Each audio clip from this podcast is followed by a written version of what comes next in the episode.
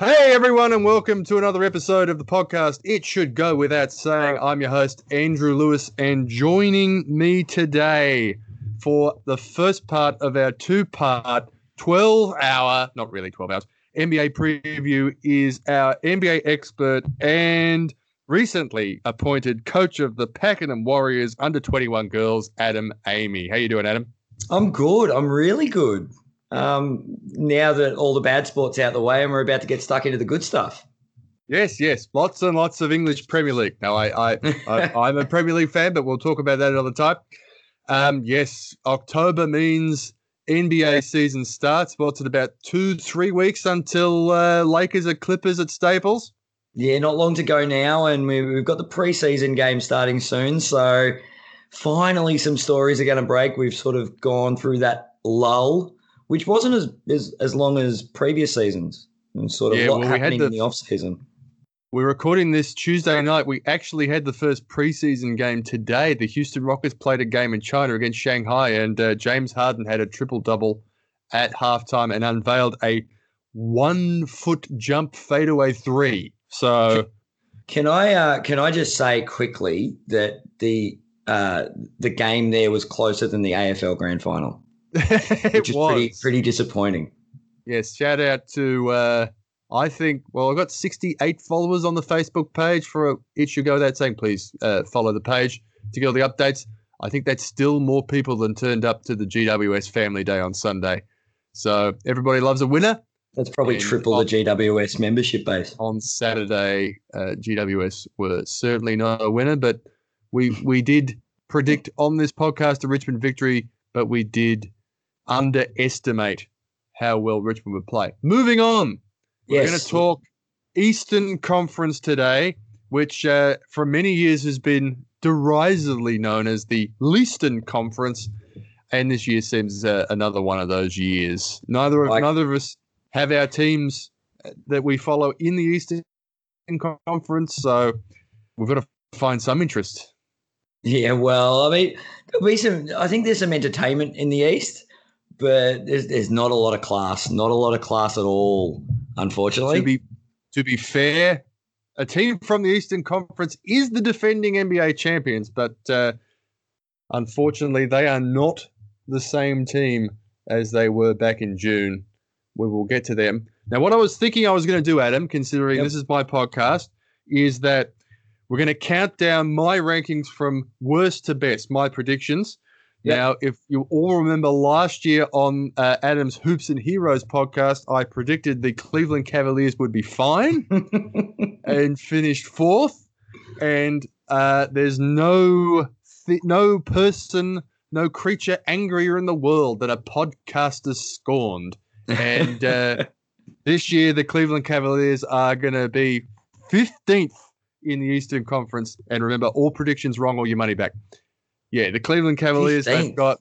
I've got them down as last. They've got dead last. Uh, a, lineup pro- projected at the moment to be Collin Sexton, Brandon Knight, Cedi Osman, Kevin Love, and Tristan Thompson with uh, Jordan Clarkson and Larry Nance Jr. on the the notables on the bench. That is a team that uh, really looks like they're keen to snare another number one draft pick. You've heard of the Charlotte Hornets, haven't you? The Charlotte Hornets. I, have got them, but I do actually have a couple more teams ahead of them. We'll get to them, but uh, I would have ranked them 16th out of 15 to be honest, the Hornets. But anyway, let's let's talk Cavs because they're they're they're pretty uh, pretty ordinary to say the least. They have they have they have a trade piece in Kevin Love, but they weren't able to move him last season, and he's I, not I, getting in young. Yeah, well, but this is the thing that that piece keeps devaluing by the moment. Mm-hmm. He's injury prone. Uh, he's he's not really. I don't think he fits in the, the current landscape of the league. So yeah, is he be... is he overvalued though in terms of a, a, like a January or February move from a contender? Do they need him to devalue to a point where he can be sort of someone off the bench who runs with a second unit, plays more center than power forward in today's NBA, hits some threes, gets some rebounds, gets some instant offense going, but you don't have to play him 35 minutes a night. You want to play him 15 to 20 minutes a night? Is he just overvalued He's, for that? As long as people don't uh, see him as, I don't know, 2010 Kevin Love, this is the this is the problem. The value that they're putting on him, they people want that in return. Like they want that kind of uh, trade off. And it's not going to happen. It's not a reality. It doesn't matter what he's getting paid. His output of recent years hasn't hasn't been worth it. And that, and that said, he's been injured quite quite significantly. Some might say sort of cost the the Cavs when they were a powerhouse against the against the Warriors. A team that I think uh, would he probably fit in well would be someone like the Houston Rockets, who are always trying to add another piece, aren't worried about not having draft picks in the future or things like that. They think they can always attract players. It, it'll be interesting to see because we've just had a preseason where anyone, particularly in the Western Conference, who had any idea that they could perhaps contend made a move to mm. get better. And there's not that many players left who who haven't moved in this offseason of that ilk, and Kevin Love might have some interest. Yeah, I, I think he'll he'll be amongst the trade rumors. Uh, look, I can't see a reason that Cleveland would really want to keep him. Like, there's no solid long term plan for keeping Kevin Love. Um, so if the opportunity arises and, and the right trade comes around, I, I think that'll be definitely explored. I think uh, Cleveland's real problem will be if the karma bus sort of hits them. they did have four number one draft picks in a 15 year period. If they yeah. if that was if that was the situation and suddenly they started having the worst record and getting pick threes and pick fours and stuff like that, then they won't be able to get that next transformative player to mm. rocket back into contention. Well, the, the thing is, it's it's getting harder and harder to get that elusive number one pick. They're balancing the scales so that like tanking and being dead ass last is, is not going to guarantee you a, a, great chance of getting the having those lottery balls fall your way, as we mm. saw with uh, New Orleans. Yeah, there's not a lot that interests me about the Cavs. I can't envision. Larry Nance what, Jr. might be in the dunk comp. Yeah, I did like that the other year when he, you know, showed some love to his father who won a, the first ever dunk comp when he was at Phoenix, Larry Nance Sr. Yes. Won it with a the two ball dunk, didn't he? That dunk dunk. He had the two balls in his hand. Yeah, and, and it was that whole retro jersey. Uh, the, yeah, I don't know. The, the dunk comps these days, All Star Weekend becomes a bit of a blur. I thought so, last year's dunk comp was pretty good. The guy jumping over Shaq, I forget who it was. I mean, it was obviously so memorable. I forgot who jumped over Shaq. I think it was the guy who won, but and he did the Vince Carter elbow dunk. That wasn't. Um, oh god, I can't even remember who it was. Vince Carter won his dunk comp before the Sydney Olympics. He won his dunk comp before he dunked over Frederic Weis. It's 19 years later 19 and a half years later, and he's still in the league. He is. And then yeah. this will be his, I'm guessing it'll be his, his final hurrah. Do they put him in the dunk competition this year? In some way, that's what they should have like a, like the old guys veteran, dunk competition. A veterans dunk comp. Yeah. Yeah. They could, they could uh, put someone, one of the old guys who I'm not going to embarrass with a name, but put one of the old guys in a wheelchair and just shoot them out of a cannon at the, at the ring. that would probably be more entertaining than something like the skills challenge. um, is the skills it, normally to me on All Star Sunday, as it is in Australia? The the uh, the skills challenge comes on, and just like okay, I'll just wait me. You know, I mean, I'll watch the All Star Saturday. You know, with all the different events for the three point comp. So we're getting close to the point where someone doesn't miss a shot. I I, I think um, maybe maybe uh, towards the end of the year we have a chat about different different ways that the, the All Star weekend could be improved. Maybe maybe early New Year. Sounds like a good idea. But interesting we've spent, discussion. We've spent most of our time we've allotted to Cleveland talking about anything but Cleveland. So let's move on. I, I was going to say I think that that shows just how much faith we have and how much interest we have uh, in watching this Cleveland Cavaliers side this year. Speaking of franchises I have enormous faith in, number 14 in my Eastern Conference rankings is the New York Knicks. Can I go back to the previous question about do you know the Charlotte Hornets are in the league? I do, but I don't trust the Knicks. So, okay, they've got Dennis Smith Jr., they've got RJ Barrett, who's going to be who's one of the highest profile rookies, and they've got second year of Kevin Knox. They've got Julius Randle, who I'm who I know you would still like at the LA I Lakers. love Julius Randle back in LA. They've got one of the Marcus Morris. I don't know if that's the good one. Uh, they got Taj Gibson, Wayne Ellington, Elfrid Payton. They got some bodies. They spent a lot of money, but they just didn't. They didn't spend it on Kevin Durant and Kyrie Irving, which is what they thought they were going to spend it on. They they the thought they were going to. in the lead up. I I do have to admit, I feel a bit sorry for the Knicks fans. They position themselves really, really well, Mm. but I think they're a, a steaming pile of. Yeah, no, I, I'm, yeah, I'm lost for words with with the Knicks. I I think it does come down to ownership. I think they've got a, they've made a lot of mistakes, and they haven't made the right moves to show they've learnt from them. Yeah, I, I think that's prob- the nicest possible way to say that. I agree. Their problem is ownership and the way the whole economy surrounding basketball, NBA basketball at the moment is. The Knicks are worth three, four billion dollars, some ridiculous amount of money. They're one of the top top three franchises in the league as Yeah, far as and- val- net value. and they haven't really had a meaningful moment since very shortly after Patrick Ewing tore his Achilles. And that They- not, yeah, not They are, they are a license to print money, so they are profitable. The Knicks fans continue to show up. They're still the dominant franchise uh, in that area, much to the chagrin of the Nets, and they got an owner who doesn't want to sell because of that reason. So you would have to overpay, and you know you've got to have that sort of money on hand. There's no buyer out there for the Knicks, so this is going to persist until something drastic happens. the New York fans should be starting a GoFundMe page. They're going to raise crowdfund a buyout of the Knicks. Yeah, you do know that all of the American sporting leagues prohibit that sort of pu- public ownership of sporting franchises because the Green Bay Packers are publicly owned, and that's the that happened before they brought the prohibition in. A lot, lot harder to uh, Raffle it off to an individual. a lot harder. He just put, he he has four billion dollars. You know, some guy who lives in Central Park West, Mister Strum. Pick the person you think's going to run it, then run the GoFundMe to pay that guy to run the Knicks. Yeah. What about the Podfather? Would you get Bill Simmons to do it? Yeah, reckon he'd, would- he'd, he'd buy the he'd buy the Knicks just to He'd move So- him to Seattle. I think that's He the would. problem.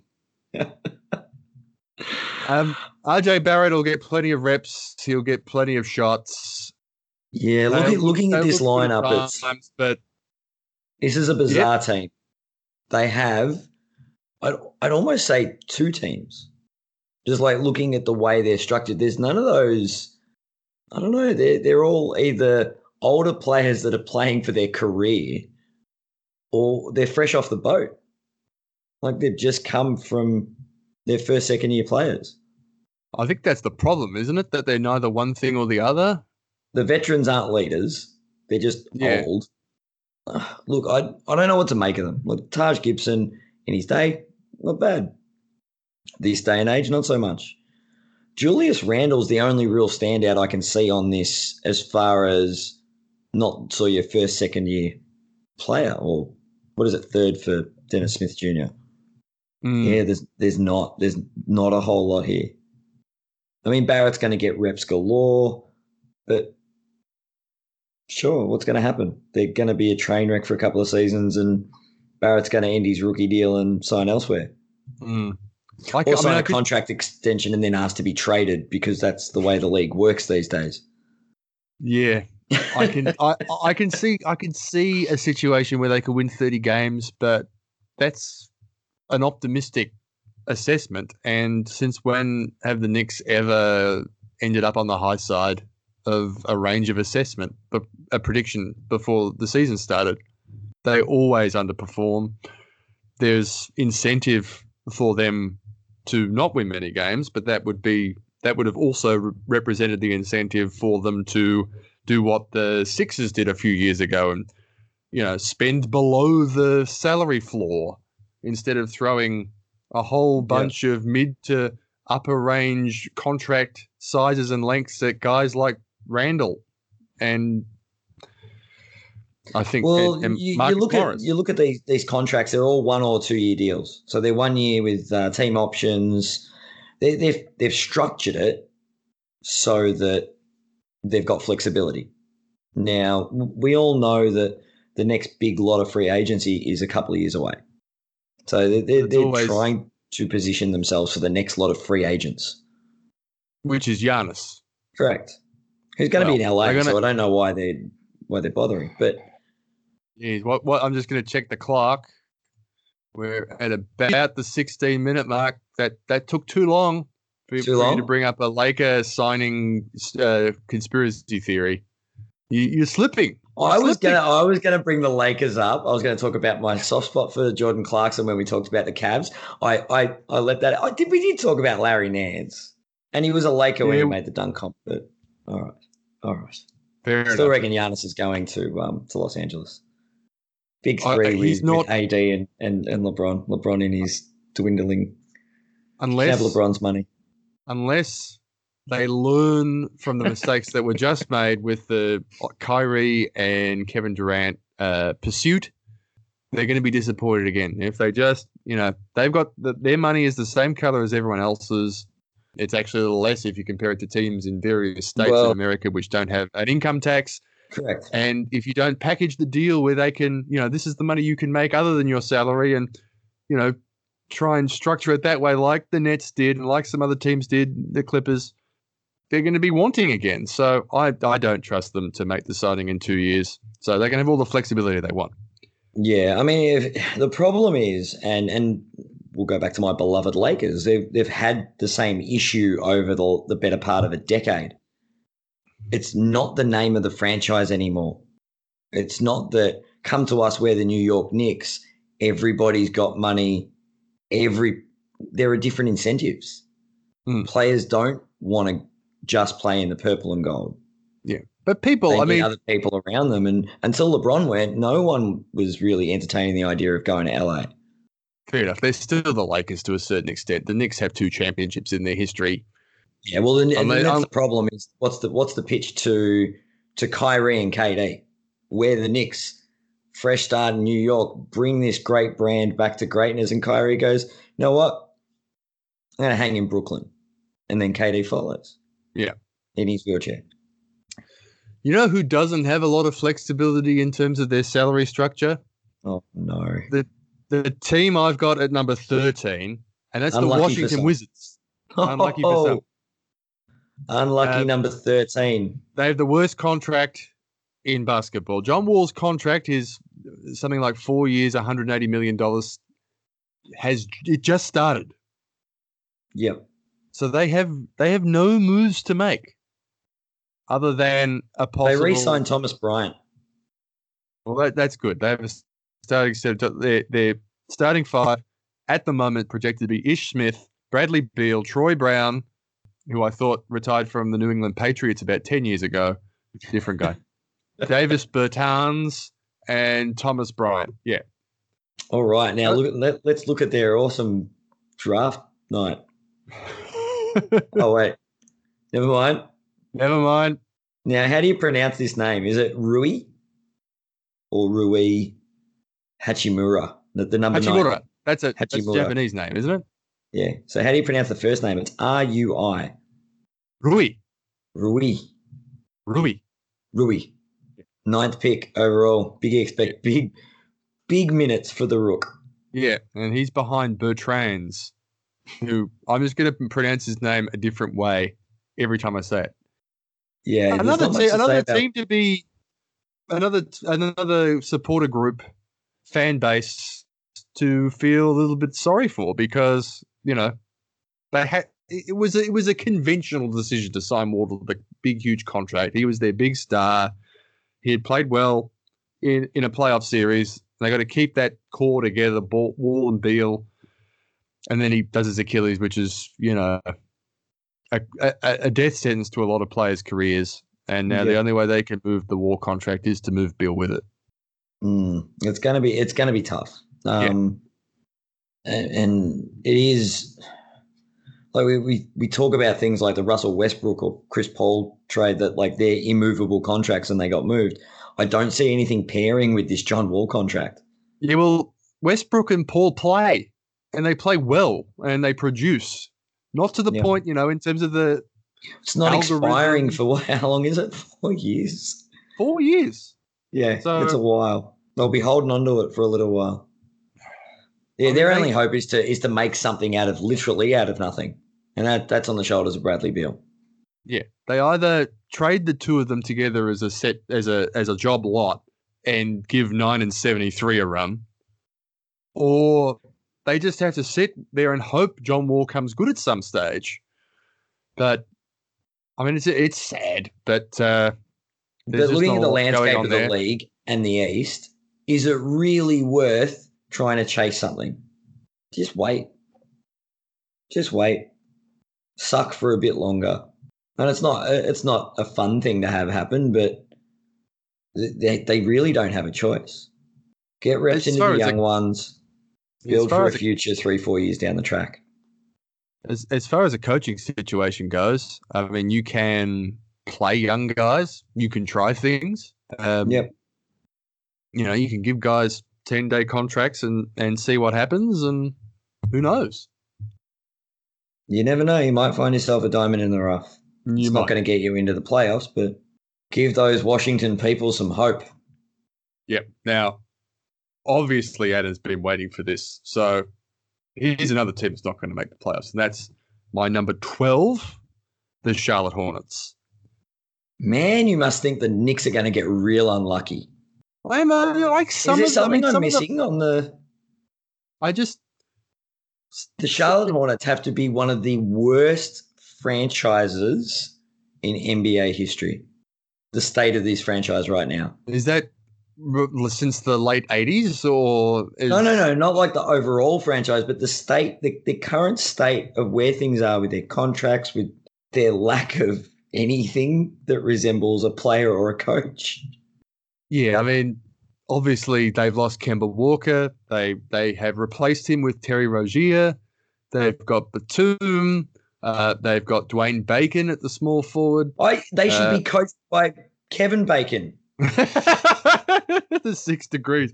They That's play. the this- only. That's the only way I can see this being an entertaining squad. they could play a an offense where either they have to pass each time they go on the floor six times and call it the six passes of Kevin Bacon, or they can all stand around the ring six degrees apart from each other in a semicircle and call that the six degrees of, Ke- of Kevin Bacon, the six degrees of Wayne Bacon. Uh, they've got Miles Bridges and they've got Cody Zeller. They've got a bench that has Malik Monk, Michael Kidd Gilchrist, and the man who has the greatest uh, Marv Albert name of all time, Bismack Biyombo. Yes, Bismack Biyombo. I'm I'm I'm just looking at Michael Kidd Gilchrist and be like, all right, is this the season we see his his potential? Is this potentially his breakout year? He's, he's behind. It's been Dwayne going for a while. Yeah. Kid's been waiting to break out. I can see uh, Rozier getting hot in a few games. I just, I don't think they're.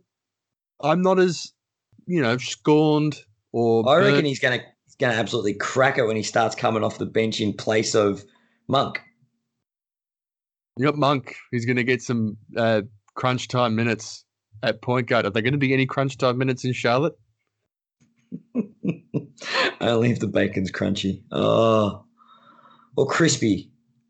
I'm sorry, obviously, I can't get past Wayne Bacon. That's all I've got for Charlotte.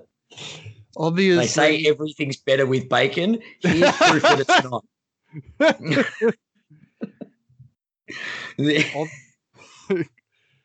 Obviously the fact that Michael Jordan is the single most competitive person ever born has not translated itself into success as an owner slash executive. I- Charlotte's I got a better think- chance of, of not finishing 15th if Jordan suits up. Yeah. I more think this is a franchise that's just not going anywhere rather than a single season historically bad franchise. But Uh, do you reckon Jordan's looking for the Seattle Hornets? Oh, that'd be He's just hard. trying on to the, drive them so far into the ground that they relocate to Seattle. That'd be hard on the Hornets fans, wouldn't it? If they, if they, I mean, anyway, MJ's much more likely to move the team to Vegas. True. We True. know how much he loves uh, a little bit of blackjack, and I, don't, I, don't, I don't think there'll be teams relocated. I think two new franchises will come up. There'll be a Seattle and a Vegas. Yeah, I, mean, I think I agree with that as well. But maybe they can't move to Vegas. Maybe MJ's been, you know, banned from too many casinos and hotels, trying to bribe blackjack dealers. So he's probably Well- going to sue me now. What's the upside for the Hornets this year?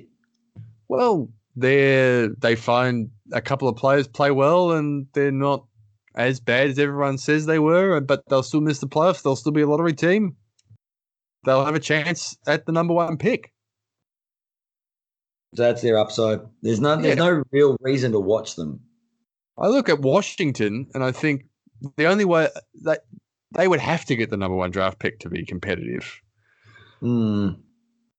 The Hornets Look, get the Bridges, player. They bring someone in. Monk, couple of those. Yeah. All right. All right.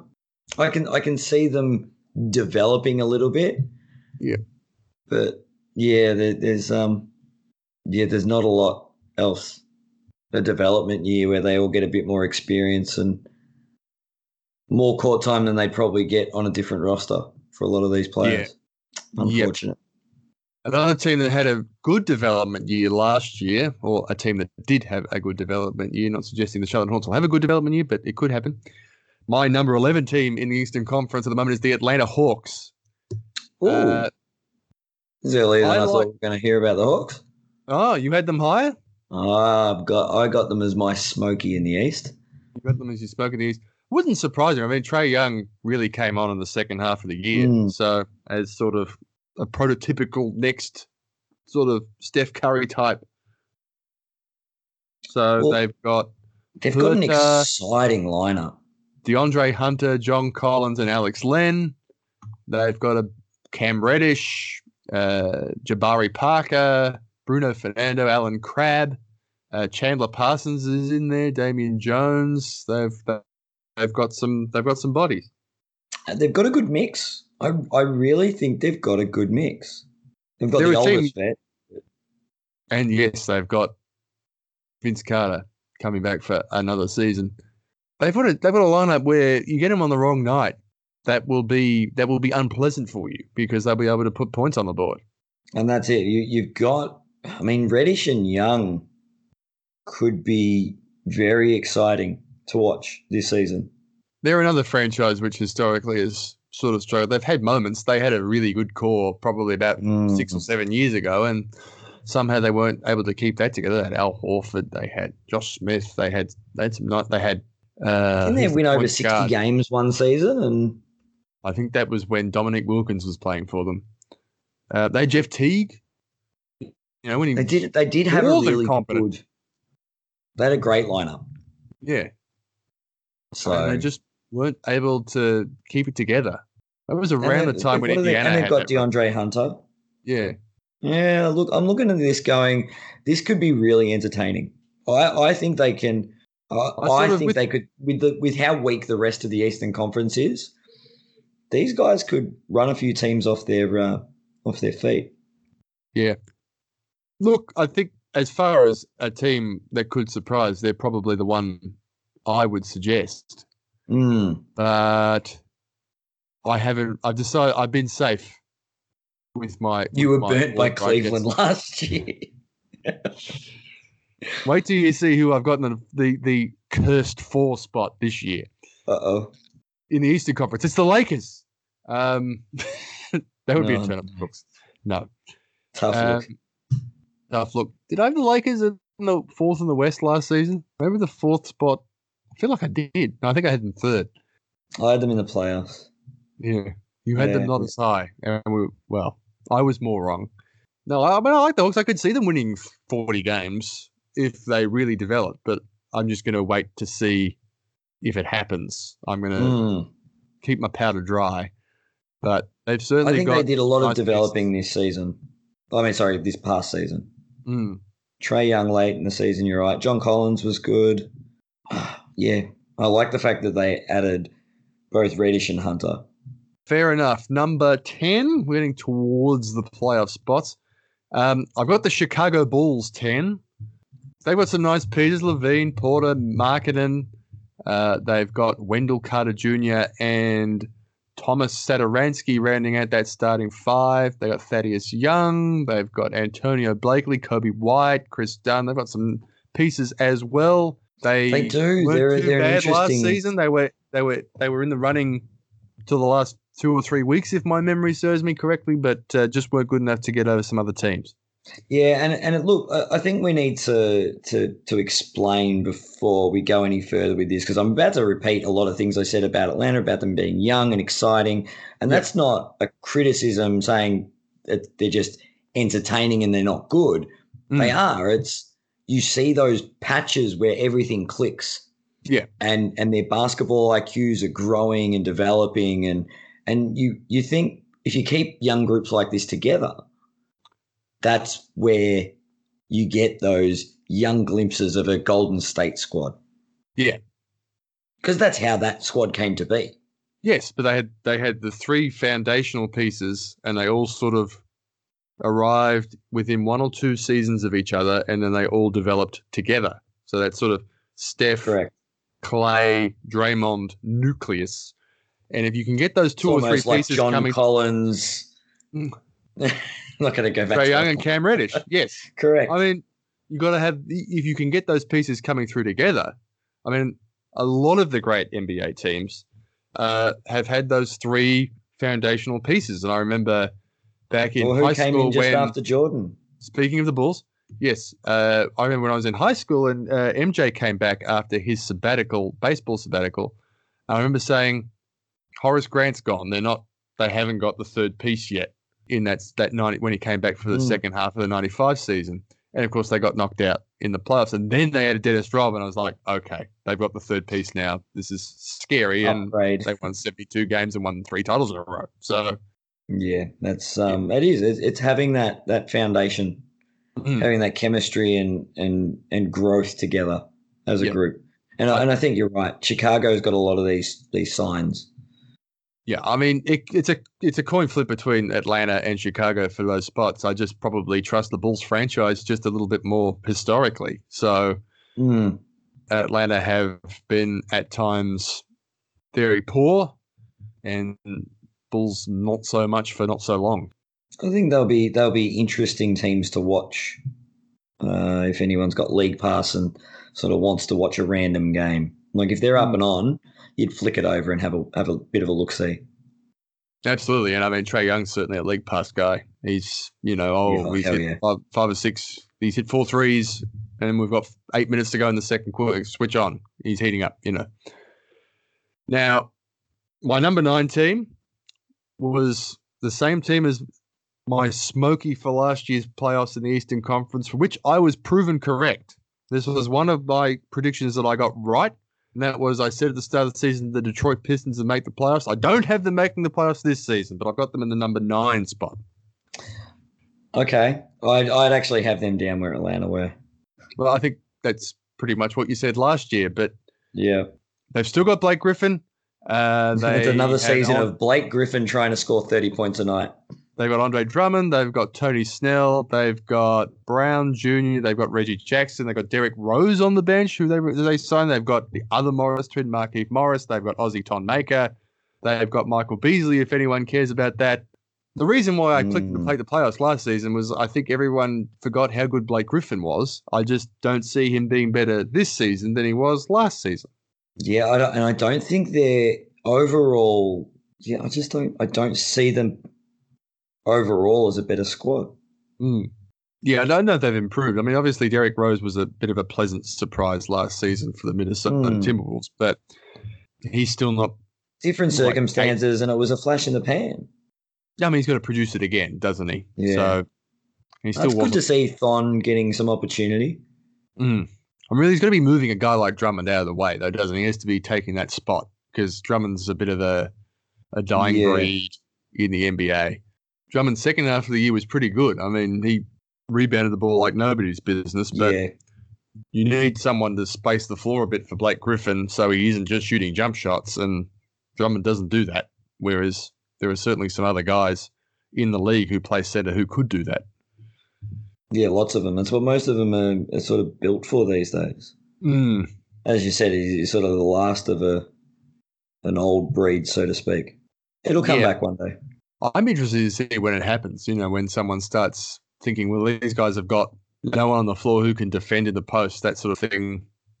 We're going to destroy teams inside and suddenly start shooting 65% because no, you know, they're dunking and laying up all the time. Mm. I don't know. I mean, just, Detroit. just Detroit's a, De- Detroit's a weird one. just an aside, considering the Detroit Pistons were, I think, one of the 72 NBA teams Shaq played for at some stage in his career. How many points would Shaq average in today's NBA? Peak Shaq, like 2000 Shaq. 2000 Shaq in today's NBA. Yeah. Would he average 40 a game? No. Some of the rules have changed. I just. Uh, They'd be able to play a zone on him now, wouldn't they? They wouldn't be able to play that Mm. last before. So, it, it'd change a little bit. Look, he'd still be dominant inside. So Mm. physical and over overbearing, but he doesn't have that that range. is, So is he, he. becomes predictable. Unst- like he's, he's near unstoppable, but it's still really easy to to to change an offense or a defense to to account for a one dimensional. No offense to Shaq, but a relatively one dimensional game. Yeah, is he historically losing some of his luster? Is it a recency bias situation where people are forgetting how good Shaq was? Well, I mean, there's a lot of that that back and forth with with Kobe and the, the whole if he wasn't lazy. Shaq wasn't lazy. He was fit. And you remember Orlando Shaq, how athletic for a center he was. Mm. He he got bigger, sure, but he was still athletic. He just got bigger. Uh, When he left LA, he got bigger again. That was the problem. I remember when he, when he left there, then he went from LA to Miami and then to Phoenix. then Cleveland. every then every Boston. time he, I, I think every every franchise he moves on to, he jersey went up a size. You know, Boston and Cleveland Shaq, and like Uh, it's a custom sized jersey. But that look, it's the twilight of his career. He's not as active. The body doesn't hold up as well as you get older.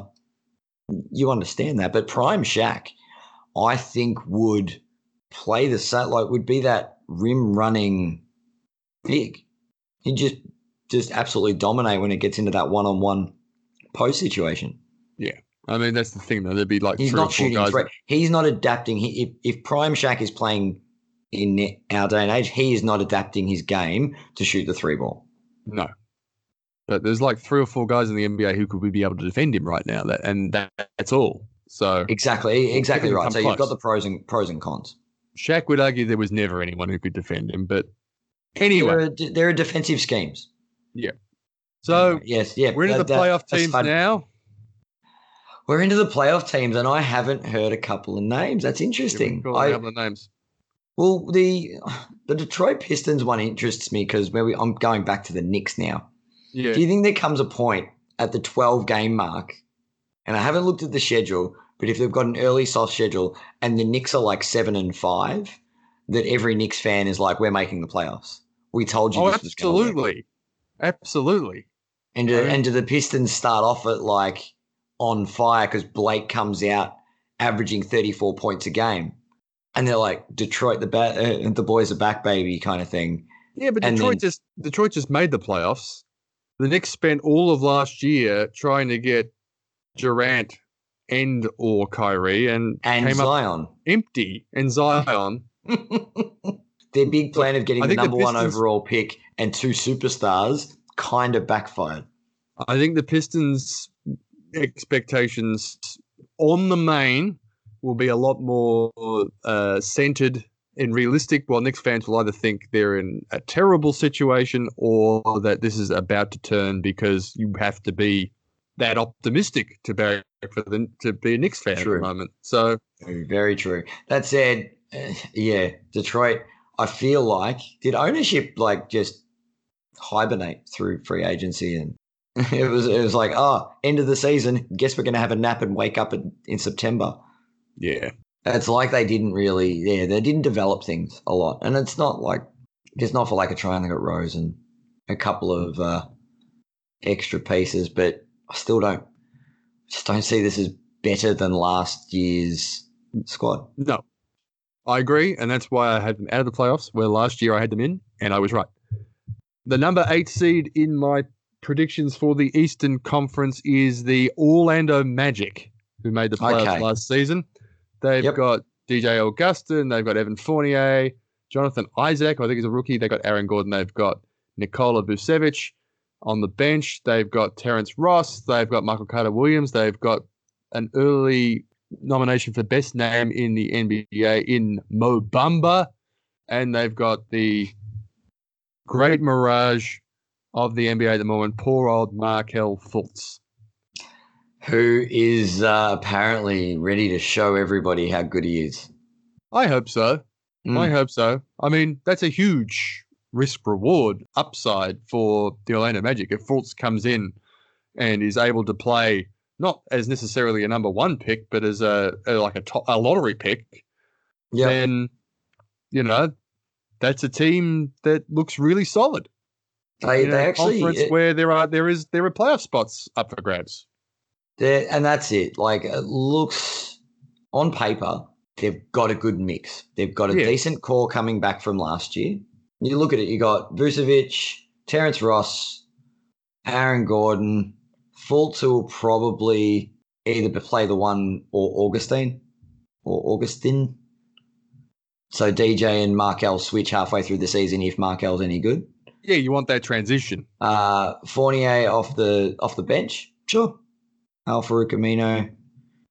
They've got different types of players, and this is what you want. You want you want your rookies to to get the opportunities, but Yep. you also want your vets to carry the load, and and they've got quite a good spread. I think So- Jonathan Isaac's in his second second or third year.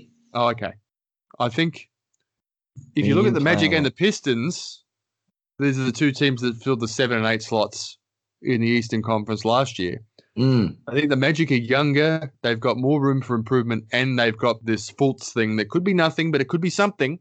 Uh, it could be a really important something. Whereas Detroit, they're not young. They're not getting. I don't see the improvement in them. They add Derrick Rose, who was you know NBA MVP a long time ago. From an upside uh, situation, from a from a potential for improvement, I like the Magic a lot more. And I think just getting into the playoffs, it's still underrated. I think a lot of teams are like, oh no, we want to be a lottery team and all that sort of stuff. But these guys got big games. They didn't play badly against. They had the Bucks in the series, I think, and they took a couple of games. So To, to win are- a game a game in the playoffs was was huge for Orlando, Uh, and I think it, do, it does fill those young ones with confidence. That that's the big thing. Yeah. It's an experience that season making the playoffs. It's a huge difference between having the entire an extended off season because you didn't make the playoffs at all. At least having to to get a few reps in. Even some of the older players like Gordon and, and Vucevic. Yeah. you want to expose those players as much as possible. yeah, I mean, every team I've got above them in the Eastern Conference has either got significantly better from last season or hasn't gotten worse to the point where I've got them behind Orlando. But I think the Orlando Magic have enough improvement in them to at, li- at least maintain their position in the playoffs. And Agreed. you know, if the Fultz thing comes to fruition and they're able to get some sort of bonus out of that, then who knows? I, I mean, I don't, I don't see them in the running for home court in the first round of the playoffs, but you never know. This guy was drafted number one. That wasn't for no reason. Correct. Correct. Yeah. So it'll be interesting. Definitely a, a watch this space thing, and I think they will be an entertaining team to watch on Yeah. on League Pass. Even though there's a few unknowns with the younger ones, but Orlando's definitely um, definitely on the rise, which is good to see. Yep. Number seven. I'm not Lucky. leaving Florida for number Ooh. seven. Lucky I've got- number seven. Lucky number seven. I've got the Miami Heat.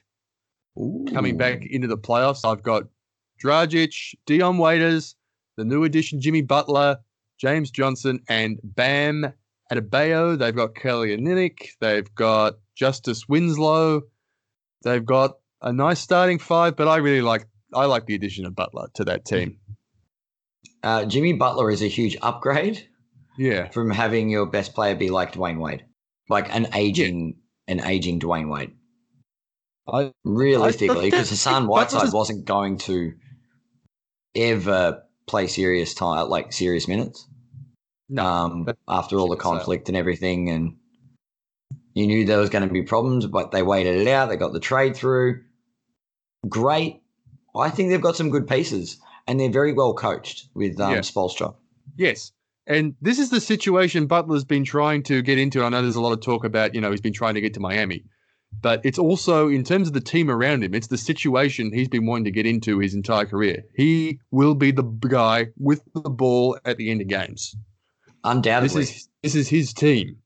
So um, if they was that approved by Dion Waiters? it's been approved by me, and it's been approved by Jimmy Butler.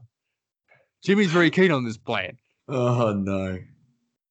this I mean this is how the team should operate and I think there'll be strong enough characters around this team. You talk about the veteran leadership you talk about the coaching at Miami. You've got Pat Riley in the front office. He you know made this move. I probably would have liked to have seen them try and keep Josh Richardson but they had to make the move. Butler's better now. This Miami team in my estimation should be a playoff team but they're not going to contend for a championship. They're probably one I've- really decent piece away And that, look, they, they, there's still the ability. That list has got some pieces on it. Yeah. So you might be able to to, to make a trade for for the right piece before the trade deadline. And and look, Miami Miami might be able to make a move. I I've got them in fifth, I think, in my power rankings. Okay. That's pretty good. I think they'd be. I, I think Spoelstra. I, I put a lot of value in the um, the leadership from the coach, and and the program, like the way what they the results they get, and have proven to to get out of um, subpar lists. Yeah. It's an attractive place for prospective players too. There's no I mean, same as Orlando, there's no state income tax in Florida. I just I want to see them at a peace without giving up Dragic for the sake of this season. I understand that Dragic Agreed, could yeah. walk and I understand the rationale behind that, but you know, I, I watched enough of Dragic when he was at Phoenix. He might not be entirely the same player, but he's still a very good Very NBA capable. starting point guard. Yes. But yeah, by all Um, means, very capable. and the team that I think have just about, you know, improved the most in terms of a situation, a winning situation this season, just added probably the point guard in the league who most fulfills uh, that carry. But I don't want to spoil tomorrow. But I just want them if they can keep Dragic and they can add a piece. Mm. I mean, what would this team look like if they added Kevin Love and played him at the five? Ooh. That's interesting. What do they give up for it? Well, I'm saying uh, ideally they wouldn't give up Dragic for that situation. Because they had the top down starting five of all Mm. really good players. They probably have to give up someone like Olynyk. Um, but I- Yeah. I don't know if his contract is attractive enough. Yeah. It'd be I don't know interesting what- to see if they could do something with contracts to get love. Yeah. Um, reality is they they'd probably need to take on a couple of other bad players, Mm. bad contracts almost. Yeah. And Cleveland's got plenty of those. We've had plenty of Uh, bad. Cleveland do have plenty of bad. But yeah, yeah, I like Miami uh, this season. yeah. I, I, think, I, think I think Butler gets. Funnily enough, I, I don't. I I'm not excited to watch them, but I think they'll do well. Do well. Uh, I think they'll be a good enough watch. I think they'll hang with some pretty good teams in games. I do, yeah, I think they'll hang, fun. but I just I I it doesn't excite me to see that lineup and go, oh, got to get home because Miami's on the telly. It is a reasonably old-fashioned constructed team. Yeah, They look at they they look a lot like a team the way they would have been constructed seven seasons ago, rather than you know post the Yeah. era of three. So, but we shall see. I've got We them shall. seven. Okay, we, first we've got six to go. six to go. Here comes the real first amazing. Yeah, this is one that's going to get the air out of the room when everyone hears this. Number six, I've got the Brooklyn Nets. Yeah, I was, I was, I was going to have them at eighth or something. I, I, I'm still undecided on the Nets. I think I they think get. could be a train wreck. I think they get a couple of good months out of Kyrie before things turn. Um, So, have you have you been paying attention to the media day stuff and Kyrie already having goes at Golden State about protecting KD and whatnot? no, I haven't. Okay, so Kyrie's already opened his mouth saying that he's going to be there to protect KD because the Warriors knew, oh, they knew he wasn't ready to go or some something along those lines, and you're just like, Who's all gonna, right, who's going to protect Kyrie? I mean, Kyrie makes Kevin Durant look like Pat Rafter in terms of happiness and being centered. If you reckon Durant's miserable and doesn't know when to, you know, yep, I mean, at They- least Kevin Durant is. It's like that that meme that everyone's got with the uh, neutral Oh, bad, all those sort of things. yeah, yeah, Yeah, Kevin Durant is neutral unhappy, and Kyrie Irving is destructive unhappy. chaotic, unhappy. Yeah, He's weird. I'd have Yeah. this team higher if they had D'Angelo Russell at point guard and not Kyrie. Yeah, Yeah. So if they just got KD, Yeah.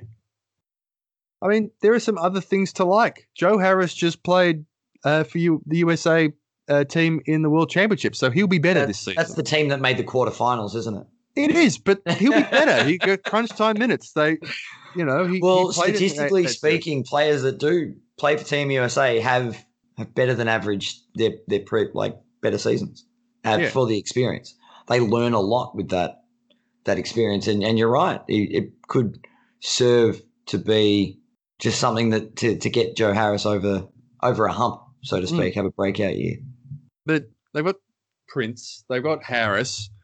I just look at this lineup and I think Kevin Durant is probably going to play four five for this team more than he's Oh, going to play and- three. And the biggest, but the biggest problem I have is that he's not playing this year. Oh, I think he's going to come back towards the end of the season, especially if they From an Achilles are going to make the playoffs. Yeah, I mean, I think he'll be back in March. I think he, I- he's shown am, that he, I am. I am skeptical? doubtful. Yeah. I, I, I that might be where we differ. Yeah, and why I've got them higher than you've got them is that I think they'll probably get 20 games out of Durant this season before the before this Oh, wow. playoffs, and that makes them. You know, I, I think they're probably going to be the team no one wants to get in the first round, but we know Kyrie Irving is capable of being, you know, a clutch playoff performer. We also now know that he's capable of just quitting on his team in the playoffs, but he's not. He hasn't got two feet out of the door like he did last season. I mean, yeah, I think, it, I, I think, it- think I think Kyrie's got a like undiagnosed mul- multiple personality disorder or something. He's just he is that far off the planet sometimes, and just that left of center that you really you, you don't. You, it's a Pandora's box. Yeah, I think there are two variables for this team. That is how much good Kyrie they get before he breaks bad, and if he's flapping his mouth at media day, then that might have already happened. And how many games did Kevin Durant they get at the end of the season? I think coming back from the Achilles, he's gonna he might have he, he might have lost a step. I think he's gonna have to play, you know, four five rather than three, and also the construction of the rest of their roster. I think Mm. will. will My biggest thing is that. what where did they they finished in the eighth seed, didn't they? Yeah, they I think. se- seventh or eighth. It was that they just made the playoffs. mm, and effectively, Kyrie, D'Angelo, similar. KD's injured. It's it's pretty much what we're saying about Detroit, where the, the team doesn't look like an improvement on last year. DeAndre Jordan, Kevin Durant. if you ask me, DeAndre is going to be by the sec by the All Star break going to be collecting DNPs. I uh, he yeah. that, Uh, that was DeAndre Jordan gets most, bought out once Kyrie starts losing his shit. Yeah, that's almost the most perplexing move of the season. That Kyrie and Kevin Durant sacrificing salary to get DeAndre Jordan in. I mean, he's- he had the most ridiculous career in terms of signings. You know, there's two or three ridiculous Mm. stories between him nearly signing with Dallas and you know them locking him Blake and Griffin kidnapping him to make sure he didn't do it. By the way, the guy, the guy who, the guy who kidnapped him to keep him in the Clippers, not at the Clippers anymore, and now you've got these two guys sacrificing salary to get DeAndre Jordan in, a guy, a DeAndre Gordon, Jordan, a guy in who's not going to help them. Yeah, uh, uh, I don't understand. I don't understand where a lot of their decisions have come from. That's I don't know. It, will be an interesting, interesting watch, and I, as much as I won't be going out of my way to watch them on League Pass, if they're on and they're in my vision, I might take a bit of a sneak peek and and see which Kyrie we've got today. Kind of uh, check in. Fair enough. But I do think KD is not coming back this season, so that's where I guess we differ on the on their their, their ranking. I think they'll hit that eighth spot again. It'd be a boring podcast if we just agreed about everything, Adam. Yes. Number five, I've got the Indiana Pacers. They added Malcolm Brogdon. They get back Oladipo from the second half of the season. They got TJ Warren. They've got Dom Sabonis, Miles Turner, who is another guy who just played for Team USA. They got some nice guys on the bench: Jeremy Lamb, Doug McDermott, TJ Leaf. Can I give you my hot take? Yeah. Pacers are going to have home court in the first round of the playoffs. Well, I haven't got them far off. I've got them five. I mean, you know, I, I like this team, and they they've been punching above And- their weight for be- two or three if- seasons now. And based on your previous placings, Yeah, they're playing Brooklyn. Anyway, Well, that's in my- five. So I I've reckon Pacers else. are going to finish third. I, I mean, I like the Brogdon signing. I think he's a good complementary point guard. He doesn't have to be the guy because Oladipo's the guy in this team. That's the I've big pretty much got mark. any though. any I've got time for any member of the Sabonis family who plays in the NBA. And I just I like what they've done, especially uh, considering the weakness in the Eastern Conference. This is absolutely a lock for a playoff team as far as I'm concerned. It's probably where I draw the line. Every team above here I think is a lock for a playoff team, although that includes the team I've got in the cursed number 4 spot. I like the additions. They didn't overreach. They made one key move where it was like, who's the best guy that we can get who can make us better? He makes he's a subtraction from a from a team in their own conference. I like Yeah. the move. I like the No, team. I think I, I, like how they're coached, and these guys could win 50 games. I don't know if they can win the title, but they can absolutely, given the right situation, the right circumstances, I can see them sneaking into a conference finals. Yep. Like I can see, I can see them winning a playoff series. Oh, absolutely. I can, I, can I would see say they're this- 50 50 yeah. chance. But once again, that that comes with that caveat of uh, it depends on how healthy Oladipo comes back. Yeah. Because yeah, if if he's at ninety percent or better, this Indiana team's going to be so scary. You saw what they did last year without Oladipo, Yeah. They were still a tough W. And, and well, did um, and then you, look at was it Mike? Did Tur- Turner played significant minutes, didn't he, for Team USA? yeah, I think he was their starting center. Yeah. And Sabonis played in the World Cup. Yeah. These guys could have some some serious impact this season. I like 'em. I, mean, I could see them certainly finishing in the three or four spot. This might be Um, the year we see Miles Turner turn into a a serious um, have a serious breakout. And it's funny, I think they've always, throughout all their incarnations and all their collections of players that they've had, they've, I- I've always found them an easy team to like. Not Yeah. being a Knicks fan. Um, well, I guess it's, uh, it's not that they're an easy team to like. It's just they're hard to dislike. yeah, I got a lot of Uh, people that dislike my team. that's right, Adam. Oh well. Okay, drum roll. Drum roll. Time for the Unlucky number number four. four. I've, I've the got cursed spot, and I'm giving it to your NBA champion Toronto Raptors. I've got them in the fourth spot. Now, they won the NBA title last year, and they brought everyone back. I, I Boston. So you had Toronto higher? No, no, no. I have Indiana in third. Okay. I have Toronto Uh, fifth, I think. Yeah, they brought everyone back, but Kawhi. So obviously they have a hole there, but they've got Kyle Lowry and Fred, Fred VanVleet. They've got mm-hmm. Norman Powell. They've got the most improved player, Pascal Siakam, who's I think going to be better again this season. So They've basically, they've got the Gasol- same lineup they had for 20 something games last season. Yeah, and they've got Gasol and Ibaka. Uh, you know, there's a few players on there like Lowry and Gasol Ibaka who might not be as good, but if they can, you know, VanVleet was the pleasant surprise of the NBA Finals. He had a huge series. He could replace Lowry at some stage. They could move Lowry. Gasol and Ibaka still remain attractive pieces for a team that wants to add something, and they'll want to defend the title. These guys, they they are the they are the NBA champions. They'll want to defend this title. So I think they're going to show a lot of pride. I can see them finishing in the top half of the playoffs in the Eastern Conference, and They've also got the only player to. To three-peat in the last three years. Patrick McCaw. Patrick McCaw, who's they've got as the backup shooting guard at the moment in the depth chart. Three, So three-time NBA champion Patrick McCaw. did he play a minute for the Golden State? What he didn't play. He's the I've never heard of him. He played two seasons with the Golden State Warriors and then went to Toronto. All I can Oh, wait, No, now, no, no. All I can think of now is the bird from the cover of Froot Loops, but that's a toucan, not a macaw. am, I, am I being unfair? This man has three rings. This man has three rings, he does. and he's only 23. And he's only 23. The best is yet to come. He's going to win as many rings as Bill Russell, the greatest winner in the history He's on the there. He's NBA. just got to keep 16 years in the NBA, 16 rings. Let's go. Who will he get traded to? Who's going to be it's marked as new possible. champions? Imagine So where do you have the Raptors?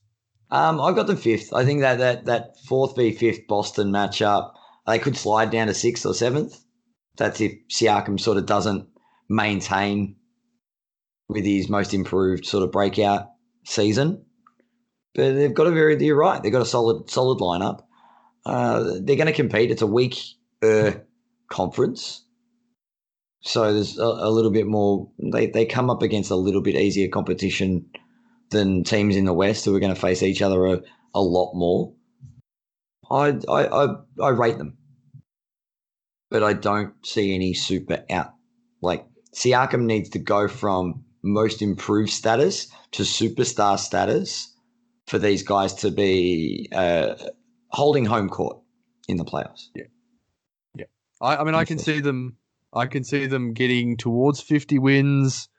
I can see them getting home court in the first week of the playoffs. If you think a team can do that, then naturally it follows Yeah. that you think they can win a playoff series. But I can't see them winning the title. No, no, uh, it's it's not a title. But the other thing, and you you said unlucky fourth seed.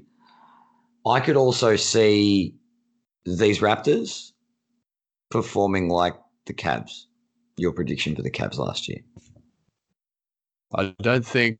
I, I don't think they'll be run in the same way though. I think I think Cleveland could have been more competitive if their front office had decided to persist with them being a little bit more competitive. But they I mean, blew that trying to help, like to not go. Oh, we want the number one pick in game Exactly. two of the regular season. Yeah, they they Yeah. blew it up pretty quickly in Cleveland. I don't see the Raptors doing that. I mean, part because they have the belt. They are the NBA They've got the belt. They've got. A, they're going to have a chip on their shoulder to prove that they don't. They're not going to just roll over and, and rebuild because Kawhi's gone. Number three is my uh, headliner this year for the same award that Oklahoma City won last year. My predictions, and that was the team that adds by subtracting, and that is the Boston Celtics. So I've got them number three. They replace Kyrie Irving with Kemba Walker. They bring back Jaylen Brown, Gordon Hayward, Jayson Tatum, Marcus Smart. They add Enes Kanter. I I like this team. I liked them last year. I think for different reasons I like them this year. They've had a few guys who were Brown, Tatum, and Smart who were all on the team USA setup, played some games. Gordon Hayward, another year removed from that broken leg. They're well coached. They don't have Kyrie Irving being morose and awful around all those young players. They've, they've, they've, they've definitely gained by getting rid of Kyrie. Yeah. Complete agreement there. But I think they've really lost in, in Horford. Yeah. Losing Horford was huge. But they he also is so underrated. look. I agree, but they had they had too many guys, and now they don't. They sort of now they Mm. have a they have a rotation that makes sense. They have a crunch six or seven guys that they can go to. They So can who plays run. the four? Well, they've got Tatum down there. At the Tatum's moment, going to play the, the the crunch time four. Hayward at the three, Brown at the two, or vice versa. I can see them running a small ball crunch time lineup of Walker, Brown, Smart, Hayward, and Tatum, and just going complete mini Wow. ball. Okay. Hayward can play the four. I think it's more a Yeah. question of Tatum playing the five. But there's a there's a team there's a lineup where you're happy pretty much with whoever's got the ball at the end. True. That'll be Who interesting. And Brad, and Brad? Stevens and, and Brad Stevens is a a great coach. I think Mm. in order for Boston to have some success this year, Gordon Hayward's got to start showing the world that he's Gordon Hayward again. Yeah, and the thing He's that got to prove people- that he's Gordon Hayward. Yeah, and the thing that should give people confidence about that is what happened with Paul George. Yep. You know, at the same time frame. Now, Gordon Hayward is Brad Stevens' guy. You know, from college right through into the pros, coming to Boston to play with him. I think based on last team, if they brought everyone else back, or let's say the Kyrie Kemba swap happens, but they also keep Horford, then Hayward was the guy who was the odd one out there.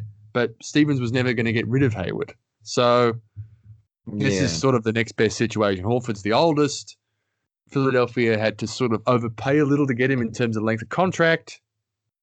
You know, we're on the number three seed, and Philly's one of the two teams I haven't mentioned. So don't get me wrong, I like Philly, but I just like this Boston team, and I think they'll they've got the potential to win the East, and they're probably the first team that I think that in terms of the order I'm going through. going through. There's Yeah, well, three teams who can win the East. Look, you're right. I think they've got a really well spread lineup, um, but I think you you sort of um, you you've hidden the lead here. Now, you were talking about league's greatest names. They have a gentleman by the name of Tacko Fall, who is seven foot six on their team. they do. I mean, I like that guy. He's big. like- he's big. I mean, I don't know if he's going to get too many minutes during the course of the season. he damn well should. He can. He doesn't have to jump to dunk. Well, you Um, see, and, and I'll, I'll paint the picture here. When when the Celtics visit Los Angeles, and all the Lakers fans are screaming, "We want tacos!" I knew where that was because they're leading by thirty saying- points. Does LeBron sign? Does LeBron orchestrate a trade just to get him on the Just to Lakers? get 'Cause- taco and fall. then just play him on Tuesdays. oh, you, know, you can't trademark that. Can't trademark that. It's common speech. Yeah, look, that guy's a giant. Seven foot six. Yeah, but can he shoot the three? Remains to be seen. I think him and Ben Simmons are about level standing at the moment. But Oh, don't was, was too soon? Too soon? Don't go early. By the way, the first seven foot six guy in the NBA, Manute Bol, was like a 42, 43% career free uh, three point shooter. Could be could be a secret weapon that Brad Stevens had a plan. Six or seven in a game. You can find that video on YouTube where Bol just sort of drops Just seven three pointers from the top of the key from 25 feet. Just literally just drops them in. Amazing. Yeah, I, you're two- right. The, the Celtics, yeah, they they look like they're gonna balance out again after a we'll call it a problematic season Yeah. where where the wheels really came off last season. And I think. Kanter is a little bit undervalued in terms of what he can actually produce on the court. You know, obviously there's a bit of shenanigans and other, other stuff going on, some non, uh, some off court stuff. Hopefully, a nice, good, solid situation in Boston. Good I actually, organization, I actually well think. Kanter is a solid role player. Yeah, and you Has a job to do, have- as long as he does it, he's fine. nearly every team in the NBA has at some spot in their rotation a solid role player or worse. So Correct. Yeah. Well, I was going to say not every team in the league has two top top five talents. Yeah, I think Like the interesting thing uh, the interesting thing going forward with the Celtics is, you know, who's the guy? Does Tatum take the next step? Is he? Does it become his team? Does Kemba come in and just like now I'm in my right situation? What we think is going to happen with Jimmy Butler in Miami? You know, this is my team. I'm going to take the last shot. Does someone else step up? I think there's a chance Jaylen Brown is the the one that raises up, stands up, and wants to be the alpha. Yeah, I mean, I, I just don't know. I mean, Hayward's done it in the past. It's going to be one of those four guys, and As long as they don't has to be argue over who, yeah, as long as they don't argue over who's going to be the guy, I think they'll Yeah. be okay. Yeah, because there's a vacuum from that from Kyrie leaving because last year it was Kyrie and that didn't work like they wanted Kyrie it to work. thought so, Kyrie was the guy, and the guys didn't think Kyrie was the guy, okay, or they wouldn't jump on board. well they need to agree, not so much agree on who the guy isn't, but ag- agree on who it is. Yep. So then, I think that's the and- yeah. I think that's the variable. My number two in the Eastern Conference uh, is the team that was the number one in the Eastern Conference in the regular season last season, and that is the Milwaukee Bucks. They have lost Malcolm Brogdon, but they have added Wes Matthews. They've got Eric What? Bledsoe, Khris Middleton, Giannis. They've got both Lopez brothers. They've got George Hill, Kyle Korver, Ersan Ilyasova on the bench. This is a And- team and- built for another run. But so, as far as what you're describing is, they they've got a little bit better, but they're going to finish a little bit worse. They are because I think another team has improved more. You've been drinking the Kool Aid, my friend. You have been drinking the Kool Aid. Well, I drank it last year too. um, the Bucks, hey, So I don't know if it's so much if it's an upgrade from Brogdon out, Wes Matthews in. I think it's more after last season's playoffs. Do we trust Eric Bledsoe? mm, I'd and the answer is almost be more confident. Yeah, I'd almost be more confident if George Hill started on this team because I don't think George Hill is necessarily a better player at their best than Eric Bledsoe, but I think George Hill doesn't take so much off the table. He's a more consistent performer. True. And the way this team is built, I think that's more like what you Well, need. they've put the shoot. Team. Put a lot. They've got some shooting around him, Yeah. and it's it's all structured around putting the right pieces around Giannis. Yeah. and and on that, so this is a team that's doubled the number of Antetokounmpos they have. I can't imagine Thanasis actually playing quality minutes, but Yeah, that's that's that's the guy who sews, sews the singlets will run out of O's.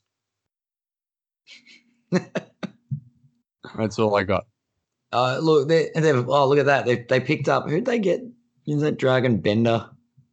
Isn't he a, like a, a former over like third or fourth pick I think for so. the Suns? No, that memory's repressed.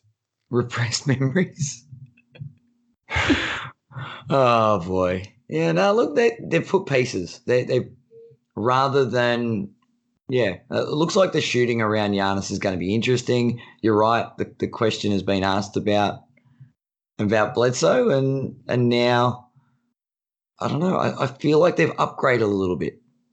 Yeah, Wesley I- mean, I- Matthews can can can play defense. I don't necessarily think they're a better regular season team than last season, but I like them a little bit more this season in terms of a playoff run. And I know they made the Eastern Conference Mm. Finals last season, but I still worry about that point guard spot and whether they can just. I mean, you look at someone like Toronto and, and the point guard play they were able to get from Lowry and VanVleet. Can Yeah. they get that sort of reliability in production and not not taking things off the table, not turning the ball over, not missing open threes? They need that sort of reliability, and if they can get that, and Giannis can continue to develop, and they have that shooting around him, then Yeah. this is this is a this is a tough, tough team to beat four out of seven in a playoff series. For anyone in the Eastern Conference, anyway.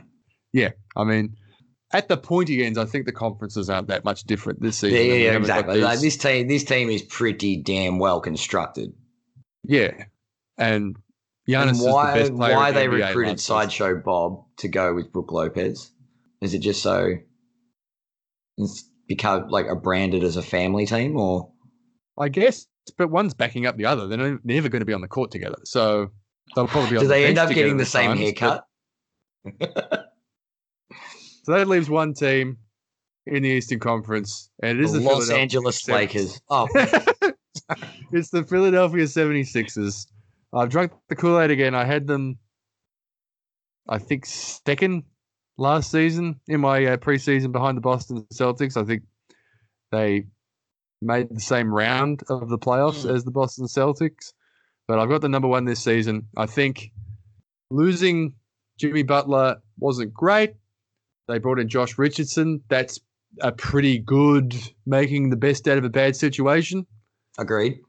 and they added Al Horford, um, who was the guy in the league who was best. One of the things he was best known for was stopping Joel Embiid. Can't do it anymore. They're on the same team, and you know I'm willing to believe that the videos haven't been doctored.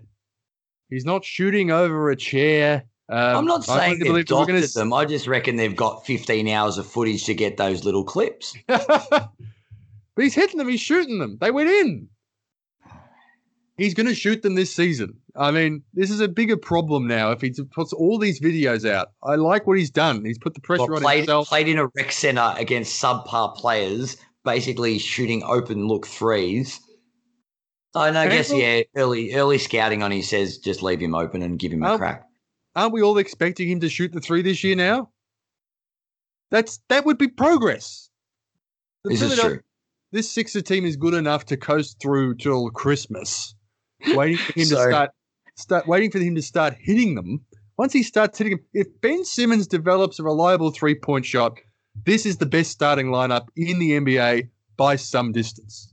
Okay, so by the All Star break, ready? I, I would like to know who has the better mid range and three point field goal percentage, Ben Simmons or Markelle Fultz? Well, Fultz is going to play. We know Simmons is going to play. NBA games aren't exhibition games at Marvel Stadium. Ben Simmons is going to play in these games, and he will get the opportunity to shoot, and he will shoot them. Oh boy, no, when, there's no. Oh, don't let's not let's not jump on the uh, tackle the Aussies that didn't play in the in the World Cup Now we know it's not their fault. we we'll get hey, to that. if if my boss had said, "I'm just I just gave you a 175 million dollar or 170 million dollar contract. I don't want you playing in the off season," I'd say, "Yes, sir, no problem." Yes, I want you to I- go away and learn how to shoot a three. Yeah, Rather than $170 million. potentially go and get yourself injured and cost this franchise 170 million dollars over three years or four years. Yeah, but don't you That's, agree? enough, that's Simmons, enough about the World Cup. Yeah, if Simmons can become reliably solid from longer range, it completely transforms the upside of this Sixer team. Agreed. Two-time Rookie of the Year Ben Simmons needs to. we should call this just us talking the NBA the these guys won't let it go podcast. Oh, oh. It should, it should go without saying, unless you're talking to Adam because he's like a dog with a bone. He won't let it go. Ben Simmons, yes, uh, he needs to. I think last year it was a plateau year, so this has to be one of those. He needs to show something else.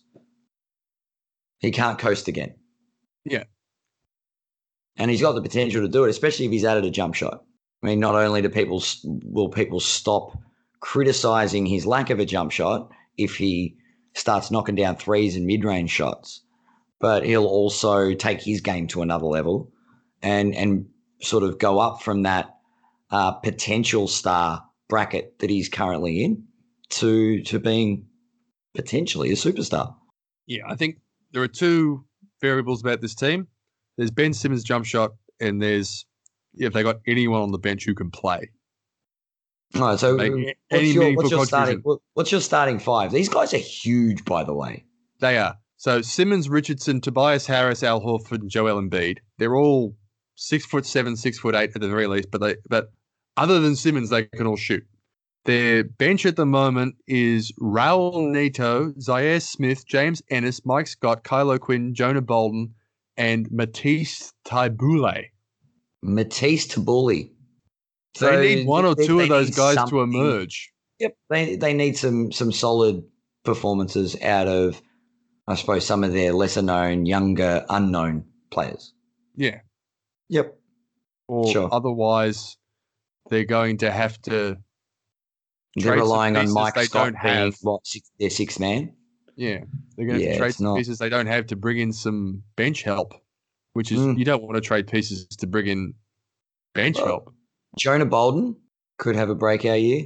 Showed some good signs. Looked really good for the Aussies before he realised his uh, Sixers teammate was also not playing in the FIBA World Cup. Sorry, here we go again. I'm not Yeah, look- watching the Boomers again until they win a meaningful game. I'm sorry. I watched two games of that World Cup. It was the semi final and the bronze medal playoff. And as soon as it came to crunch time, they they they just couldn't keep scoring. They, they uh, I'm just it was exactly like the Olympics. And this I is was, a team I with was, I enough was kind of talent over to the fact that it was all win a medal. shoulders. yeah. Ah, well. Yeah, Trey Burke, Jonah Bolden. I know my yeah, Mike Scott can shoot. The other variable you're right. team- There's no depth. yeah, the other variable in this team is how many games does Embiid play?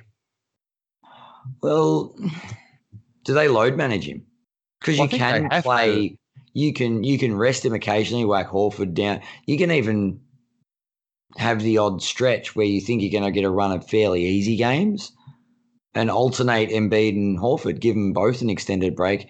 Get some minutes into to Bolden, uh, or look for that that next piece, and give some minutes in preparation for the playoffs if you've got enough of a lead in the conference. Yeah. Do you think this Uh, team looks for the number one seed, or you, you think they just, as long as they're top four, they're happy? Well, I don't know if anyone really looks for the number one seed anymore. I think Milwaukee did because they got on a run and they enjoyed winning Mhm. and they were young and they'd never been there before. But But it wasn't a this we have to third, get this at all costs. Yeah. yeah, this will be the third year in the playoffs for this Sixer group. So I think they realized, and if you're good, you think we can get a win that we need to get on someone else's floor. So just picking a couple of bench guys for some from some other uh, contenders or non-contenders. But if this Sixer team had George Hill and Andre Iguodala on the bench, they would I would be all in for them to win the title. So Matisse Thybulle was the twentieth pick. He's probably the Mm. most most likely of their rooks to get minutes. They you get to the playoffs, you you're running a seven man rotation. Yeah, but you can't. You I agree. I mean? but some of these guys just just play their role, they've brought back a lot of the old. The, the, a lot of these ones have been re-signed. Look, I mean, as I said, their starting lineup is probably already the the best top to bottom starting lineup in the NBA. And look, don't sleep on Trey Burke to be a off the bench guy that can help run the um, the second unit. Yeah. It's I I think I, I do think they'll um, barring disaster, obviously, uh, touch wood, we've got injuries and, and the whatnot, but yeah, I, I I think they're thereabouts. I, I had Milwaukee one, Philly two, but it could go either way. It's I, I think it's clearly those two teams in the East. So have you have you got a fifteen to one? Have you got a countdown that you've got? Not really. Um, I, I kind of have my like top eight playoff, and the rest is kind of well. I just have Charlotte at the bottom, and then the rest can make up the numbers. Really. Uh, so I got number number one. Obviously, we differ. I've got uh, Milwaukee. Number two, I've got uh, Philly. Number Yep. three, I have the Pacers because I think that that that team's going to be quite impressive.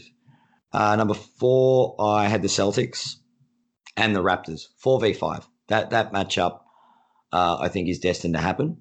Yeah, Which so we got this. We got the same top five. pretty pretty much same top a- five.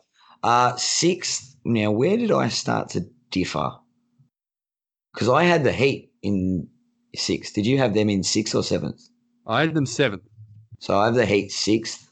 I then had Orlando and Brooklyn. Okay. So, we've we're almost the same. Got the same eight playoff teams, but Yep. just in a different order. And, it, Yep. and the, the rest of the seven, Atlanta is your is your. I think Atlanta finishes ninth, not Detroit.